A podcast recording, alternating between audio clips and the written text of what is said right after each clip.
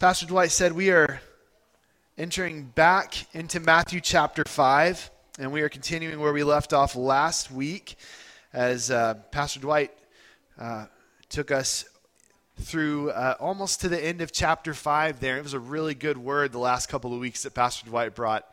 And uh, so I'm really thankful for that. And I'm very thankful uh, for what the Lord wants to say today. Um, it's amazing how sometimes when you're preaching through a, uh, a series through Scripture, that just the right passage lands on just the right day, isn't it? Because uh, as, I, as we were approaching Easter, I realized, wow, we're going to be right in verse 43 for Easter, and it's a passage on loving your enemies. And there has never been a greater display of loving your enemies than the display of Jesus Christ on the cross. I mean, it's perfect. And here we are. So, uh, we're going to jump into this, but I want to give you the title of the message today because the title is Power for Life. We are in our series called Diffusers of Grace because we believe that God wants us to be diffusing the flavor, the essence of Jesus Christ into the world. And that's why he begins the Sermon on the Mount with the Beatitudes and with the call to be salt and light. We talked about how the Beatitudes were actually Jesus describing what salt tastes like and what, what light looks like in the world. He was describing the attributes of his own aroma and his own flavor in the world. And I described to you how uh, I have this habit of having these essential oil diffusers around my house. Anybody else give me an amen with that? I mean, I know I got some other essential oil diffusers around here. I love the way that stuff smells. And as someone who grew up struggling with asthma and some of those issues, um, eucalyptus oil is my best friend. Okay, so uh, but but I I love how when you put that aroma, that fragrance inside a diffuser diffuser, it just releases it into the air and it's beautiful how it fills a room. And God has called us to be like that in the world. His aroma, His flavor. He's infused us with His power. We have the Holy Spirit. And now we are called by Christ to carry that into the world. And so today, this passage is really, really important for us in that. We're just continuing. He's building on this idea.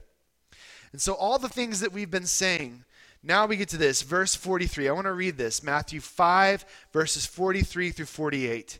You have heard that it was said, Love your neighbor and hate your enemy. But I tell you, love your enemies and pray for those who persecute you, so that you may be children of the Father in heaven. For he causes his sun to rise on the evil and the good and sends rain on the righteous and the unrighteous. For if you love those that love you, what reward will you have? Even the tax collectors do the same. And if you greet only your brothers and sisters, what are you doing out of the ordinary? Don't even the Gentiles do the same? Be perfect, therefore, as your heavenly Father is perfect. This is God's word. Can we just give God a praise for his word this morning? Lord, we thank you.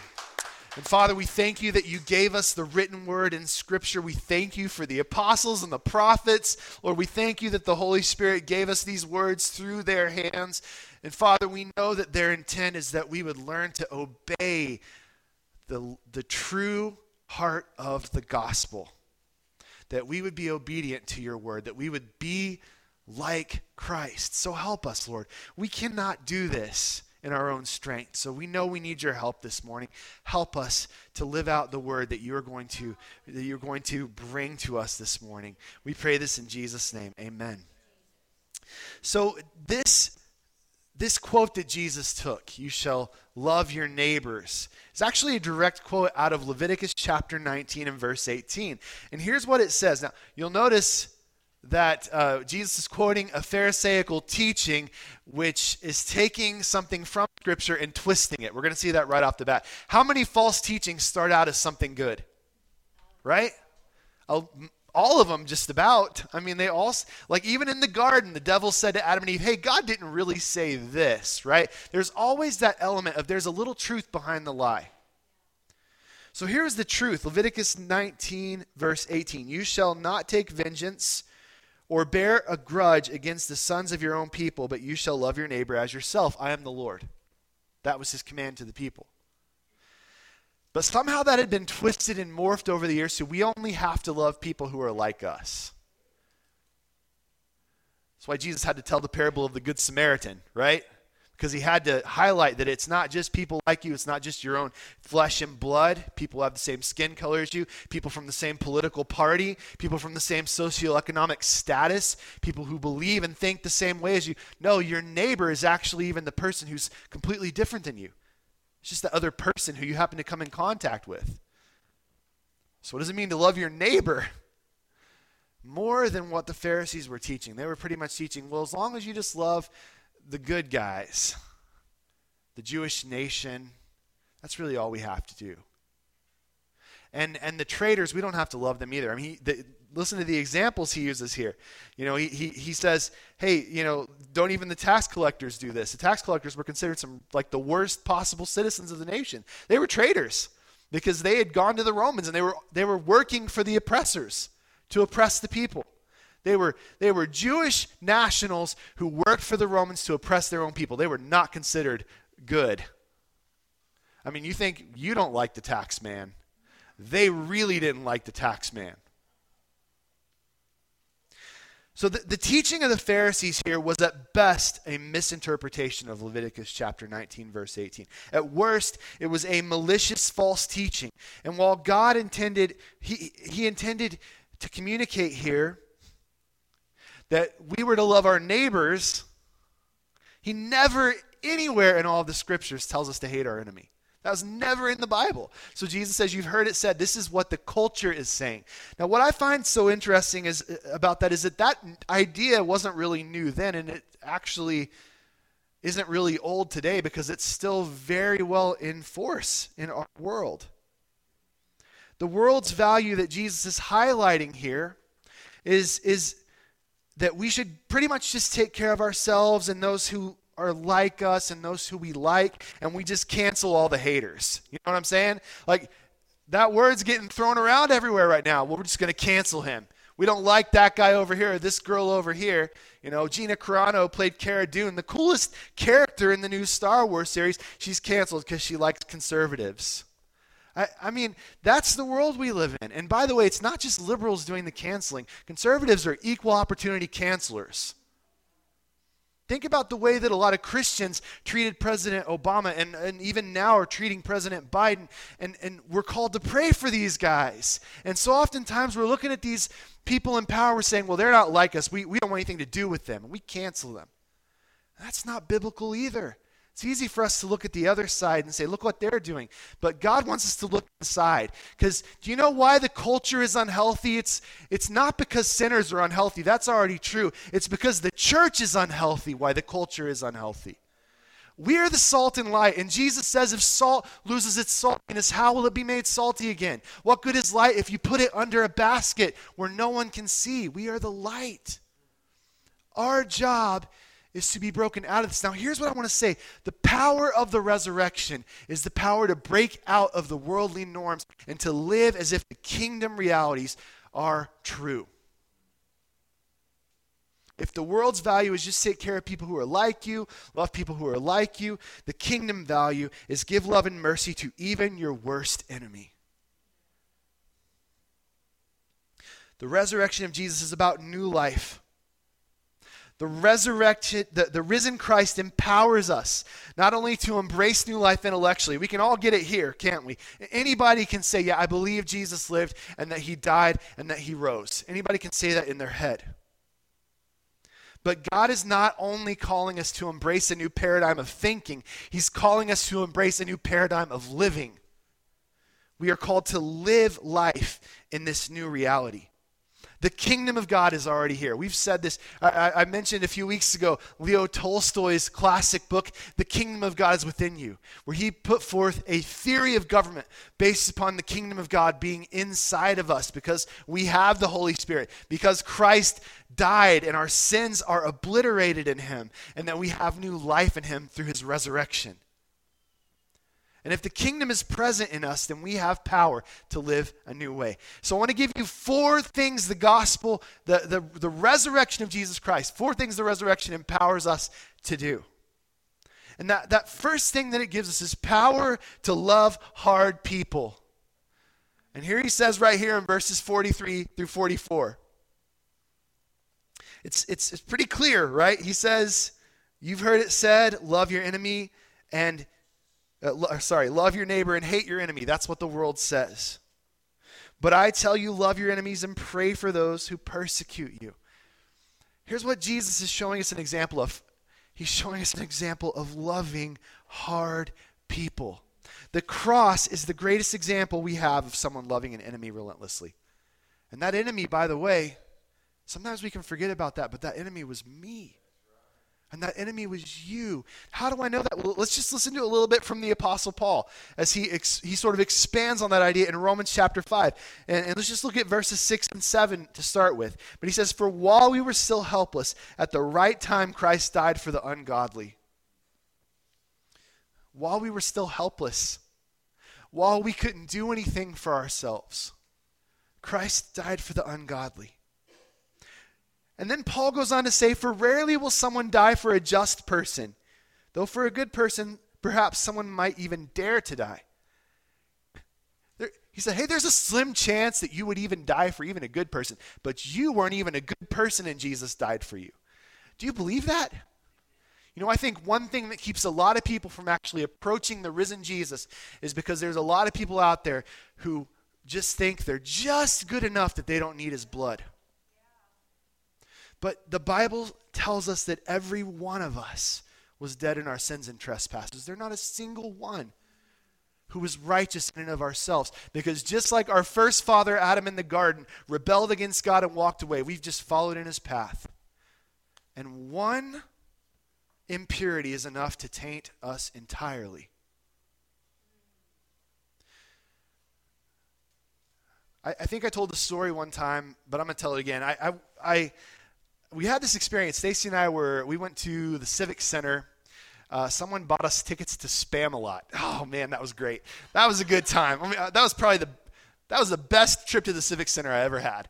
Um, anybody else a Monty Python fan? Okay, if you can get that British humor, you get where I'm at on this. It was a good time. Um, and uh, but but we, while we were driving there, somebody sideswiped us on the highway. It was really weird. It was kind of icy. We weren't going to miss Spamalot, you know, and uh, and and we and, and this was this guy. You know, we pulled over and he's he's just begging us. I don't have insurance, and I probably should have called the cops, but I actually really felt the Lord put on my heart that this guy needs mercy and that was a really hard thing for me to do because uh, my car was scratched. And I and it was a really pretty car too. And um, and I, I but I realized like I had a choice to make in that moment. I could obey the Lord or I could I could get justice. But in this moment I feel like the Lord was telling me to extend mercy to this guy. And so we did. And and do you know who had to pay for the repair on that car? I did. I had to pay for it out of my own pocket uh, because I mean I could have gone after that guy and made him pay for it, you know. Um, but but that the Lord had given me that direction, so I had to receive that that burden into myself, and that is what Christ has done for us.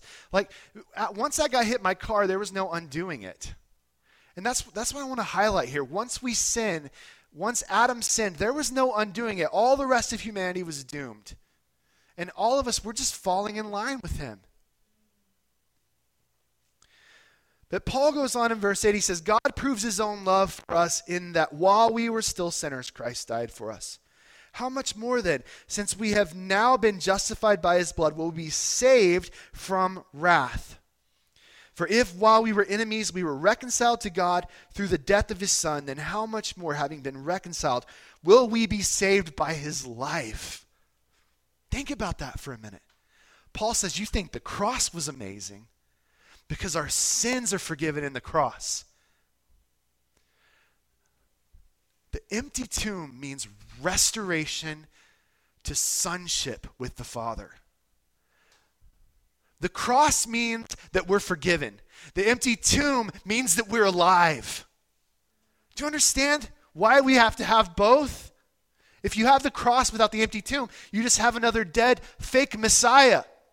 But because you have an empty tomb following across, you have a living Messiah who's alive, and everything he ever said is true.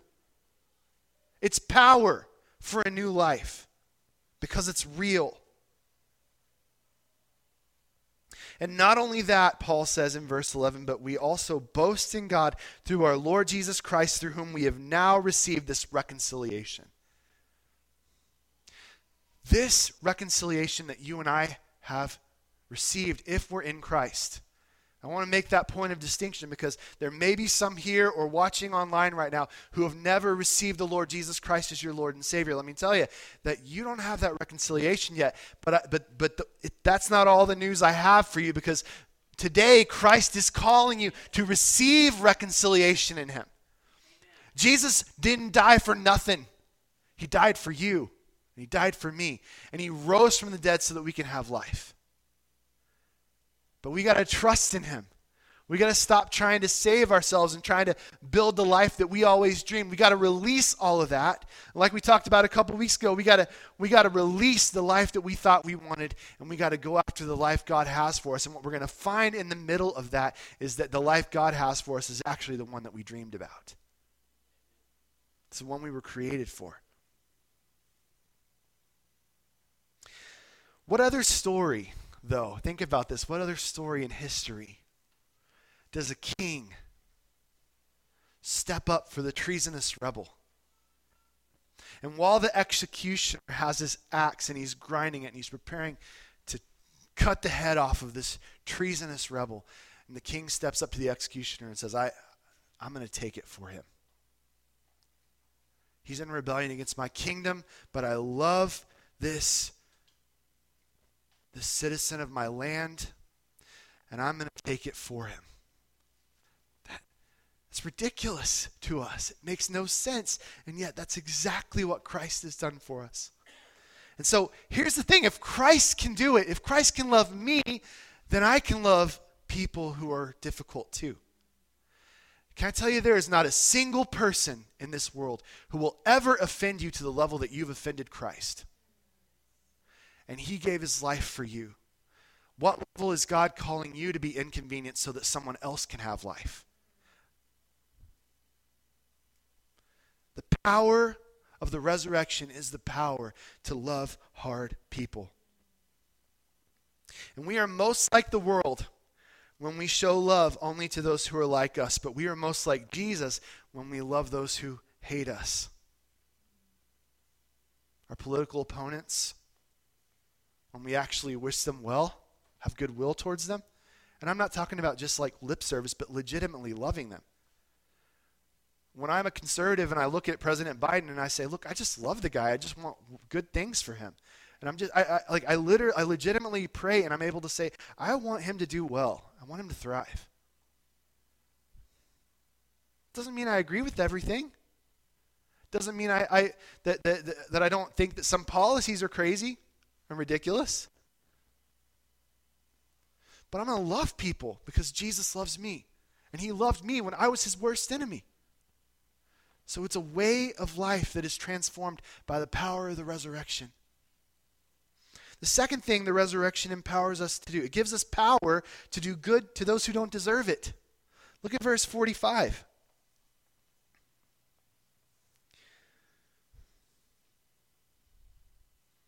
It says, so that you may be children of your Father in heaven. So, all those things that we just read about being kind to people who are really not very nice people, he says, if you do that, you're going to be children of your Father in heaven. What does he mean by that? He says, you're going to resemble daddy because that's how daddy treats people.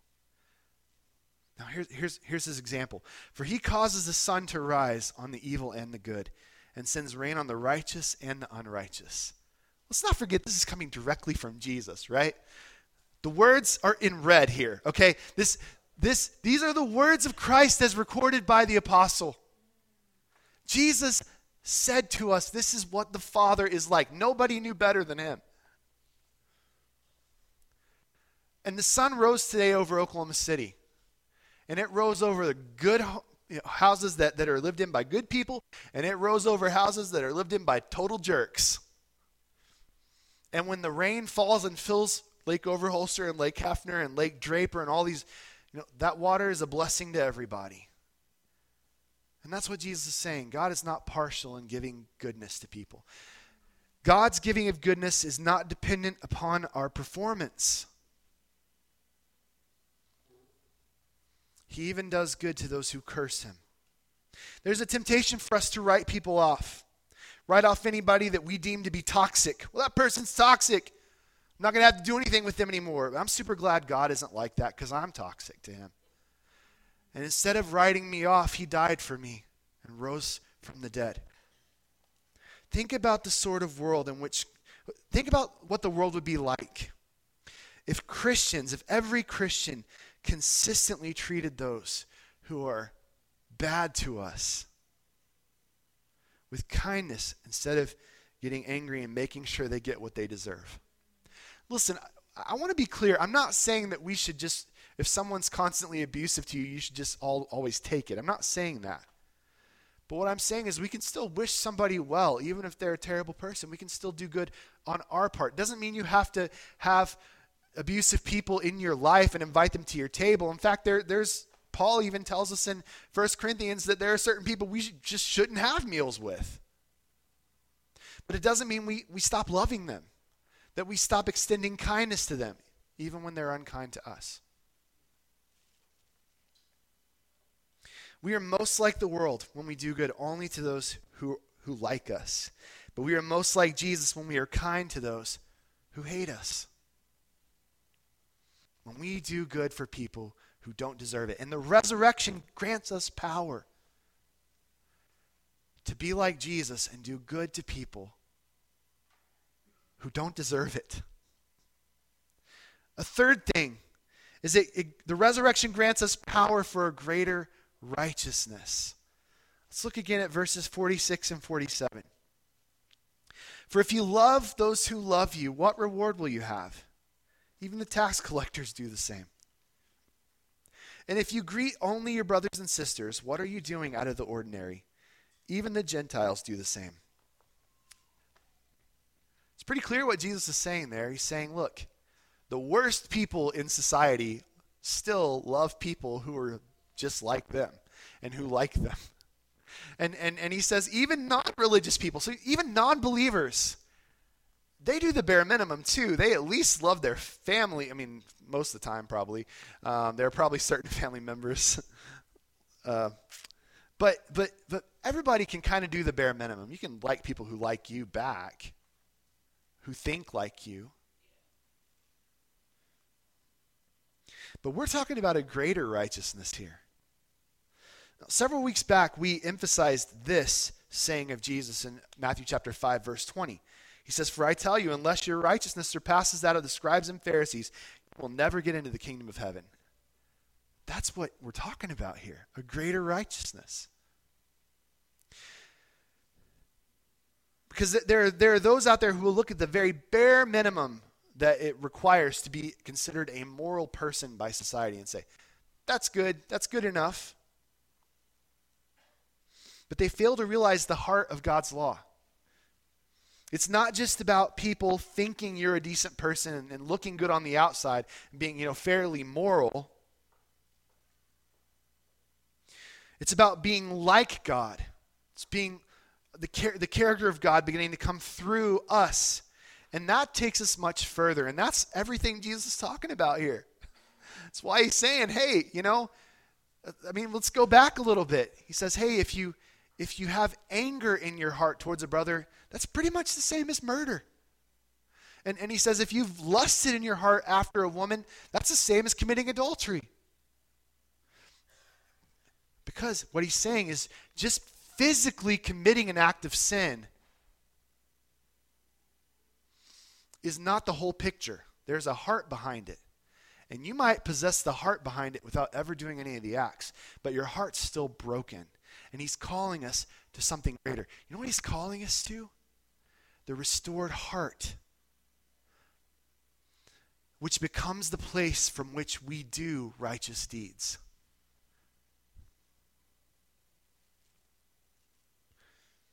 If we find ourselves making excuses as to why we don't have to go all the way with being good to others, or why we have to love only certain people, then we've missed the point. I start making excuses as to why I don't have to be kind to that person, I'm sorry, he was just a real jerk to me, so I am not going to be nice to him. I mean, did you see that guy? He cut me off on the highway. He deserved the bird. We've all done it. Come on. I mean, you know, but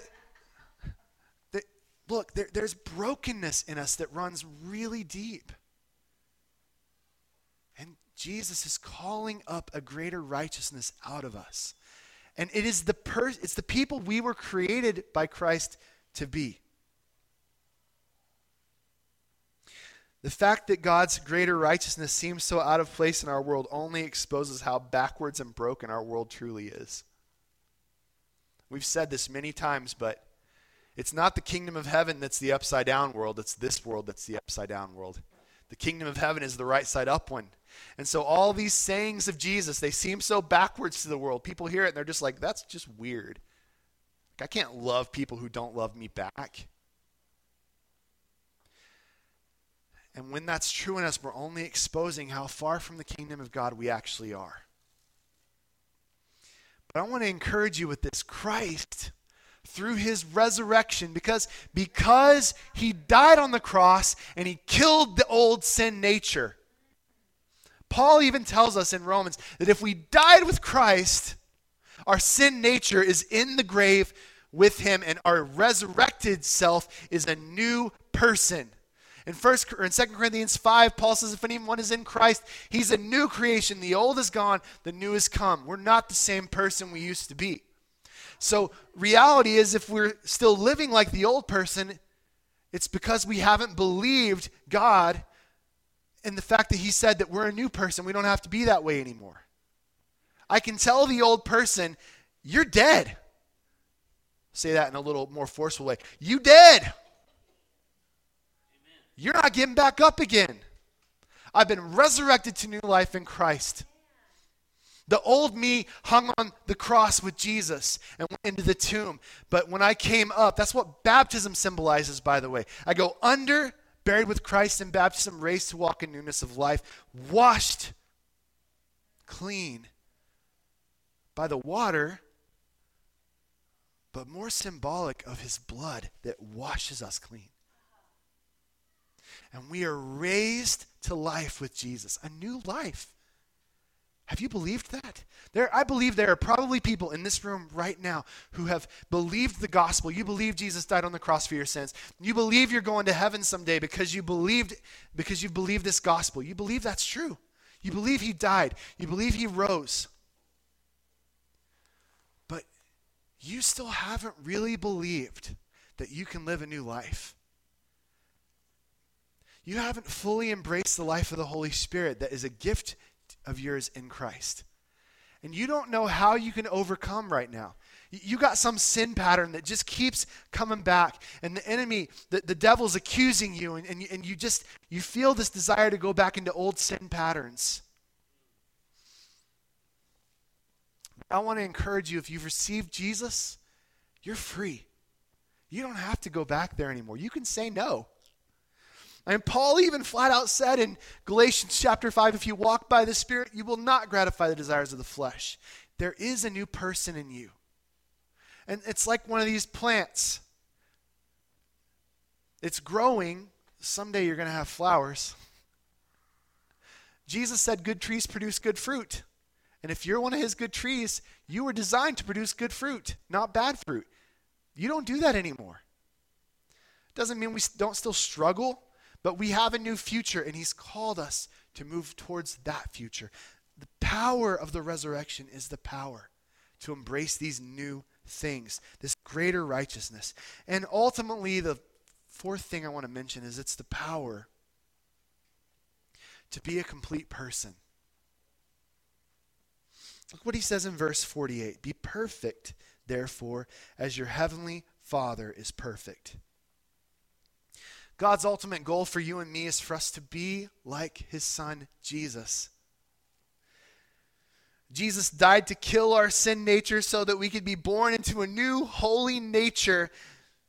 And the person he created us to be will be a reality in us. He wants us to be holy. He wants us to be mature. He wants us to be complete. He wants us to resemble his Father and himself and the Holy Spirit and our character and our nature and who we are. The resurrection empowers us to become the people that God always dreamed that we could be. Think about that. You know, God has a dream for you. God has a dream for you. And when he looks at you, he sees his son, Jesus, and all of his perfection and all of his glory and all of his obedience. And he says, That's what's possible for you through what Christ has done for you. I love that we don't serve a God who comes to us and says, Well, hey, I just want you to be kind to people in your own strength. You need to, you need to pick yourself up by your, by your own bootstraps and just be better. See, that's not what I'm saying here because that's not what the Bible says. What, is, what are the scriptures telling us? Scriptures are telling us not that you need to work to be better, but that you are better in Christ and you're getting better and you're growing and growing. And the day is going to come when you actually will be perfect as your heavenly Father is perfect. That day is going to come if you're in Christ. And our job is to trust God. Our job is to, to live in this resurrection power that we've been given and to move forward with Him into this new future that we have. I think part of the reason why the world often feels so empty is because we've just become so self oriented and and, and we're constantly holding people accountable for every little infraction, and there's no peace. And God is a God of grace. So if we're like God, we're releasing people. We're not holding everything against people. We're doing for others what God has done for us. Sometimes that hurts, doesn't it? I mean, in order for Jesus to forgive me, it took a cross. And, and understand that on that cross, it wasn't just about a bloody cross. It was Jesus experiencing the fullness of the wrath of God for my sin and for your sin and all the sins of the world. I, I like to think, I like to describe it this way Jesus experienced an eternity in hell, what that would be like for every person who's ever lived in a matter of hours. And I don't understand what that would be like. I don't want to. And I'm thankful Jesus did it for me. And he did it for you. The power of the resurrection gives us the ability to do these things, to love hard people, just like Jesus loved us when we were hard. To do good for those who don't deserve it, just like Jesus did for us when we didn't deserve it. To have a greater righteousness, just like Jesus, to truly love people and not just say it with our mouths. To do good for them. And to be a complete person, to be like the Father content in who we are in Him. And those are really important things. I think it's so important for us to not just look at the bloody cross and the empty tomb and think, boy, what nice things that God did for us. What nice pictures of kindness. Because it's possible for us to look at those as only religious symbols and for them to not impact our lives. But I want to remind you that that bloody cross was a real thing that happened in real time, and it was the real Son of God who hung on it. And the empty tomb was a real thing that happened in real time, and it was the real Son of God who walked out of that as the angels rolled the stone away. And he comes out and he proclaims victory over us who believe in him. We can be this kind of person because Christ has redeemed us to do so. I want to remind us before, as we close, that Jesus did only what he saw the Father doing. He says that in John chapter 5, 19. So then I want to ask the question I think this is an application point for us. What is the Father doing today? The time's going to come for him to banish unrepentant enemies. That time is actually going to come. But today, the scriptures say, is the day of salvation. So, what's our job? I want to encourage the Christians in the room real quick. Our, our job is not to do the job of judging sinners today. That's not our job yet. The day is coming, okay? If you read to the end, the day is coming. But our job is not to judge sinners today. We leave that in the Father's hands. He's going to do that in the future, and we're going to get to play a part. If you really like to judge people, just wait until the until the last days, okay? Um, but also, your heart's going to be pure at that point, so you'll be able to judge with a pure heart instead of with all the hangups that you have today. Christ's resurrection means that we have new life in Him, and and so, you know, we're not here to judge people. We're here to help people find that new life. I want to encourage us as believers with that. We're, we're, here to help people find new life in Christ because we have found that new life in Christ. And I believe with the Holy Spirit's help, we can join Christ on his mission to save as many people as possible on this side of heaven. Uh, uh and, and, the Lord gave me this, this scripture I want to remind you of too. This is out of uh, Colossians chapter 1, Paul says, Now I rejoice in my sufferings for you. Verse 24, by the way. Now I rejoice in my sufferings for you, and I am completing in my flesh what is lacking in Christ's afflictions for his body, that is the church. Now, Paul understood something. Paul wasn't saying the cross wasn't enough, but Paul understood that the cross of Christ did the work of, of salvation for us but now we have to do the legwork of getting the message to people so they can receive it. And so when we receive suffering, when we go through difficulty, when we are hated by people and we love them anyway, do you know what you're doing? You're carrying the reality of the affliction of Christ to new people. You're becoming a conduit for the power of the resurrection of Jesus Christ to flow through you into other people. And that's important. I want to ask all of us a question, whether you're a Christian or maybe you're not a believer yet. Maybe, maybe you've never received Christ. What do you need from God today? Have you received this new life that we've been talking about? Those who have this new life, who's God sending you to? Who, who, who's God put on your heart right now who really needs to hear this message? Maybe they're a really hard person and God brought this message today because you need to be reminded that Jesus came to you while you were at your worst. So there's somebody that you got to go to, and they're the worst. But, but they need you to carry the aroma of Jesus to them. He's called us to join him in this work. John said in John chapter 20, verses 30 and 31, after describing the resurrection, he said, Jesus per- performed many other things in the presence of his disciples that are not written in this book, but these are written so that you may believe in Jesus, uh, that believe that Jesus is the Messiah, the Son of God, and that by believing you may have life in his name. That's why he came. That's why he came.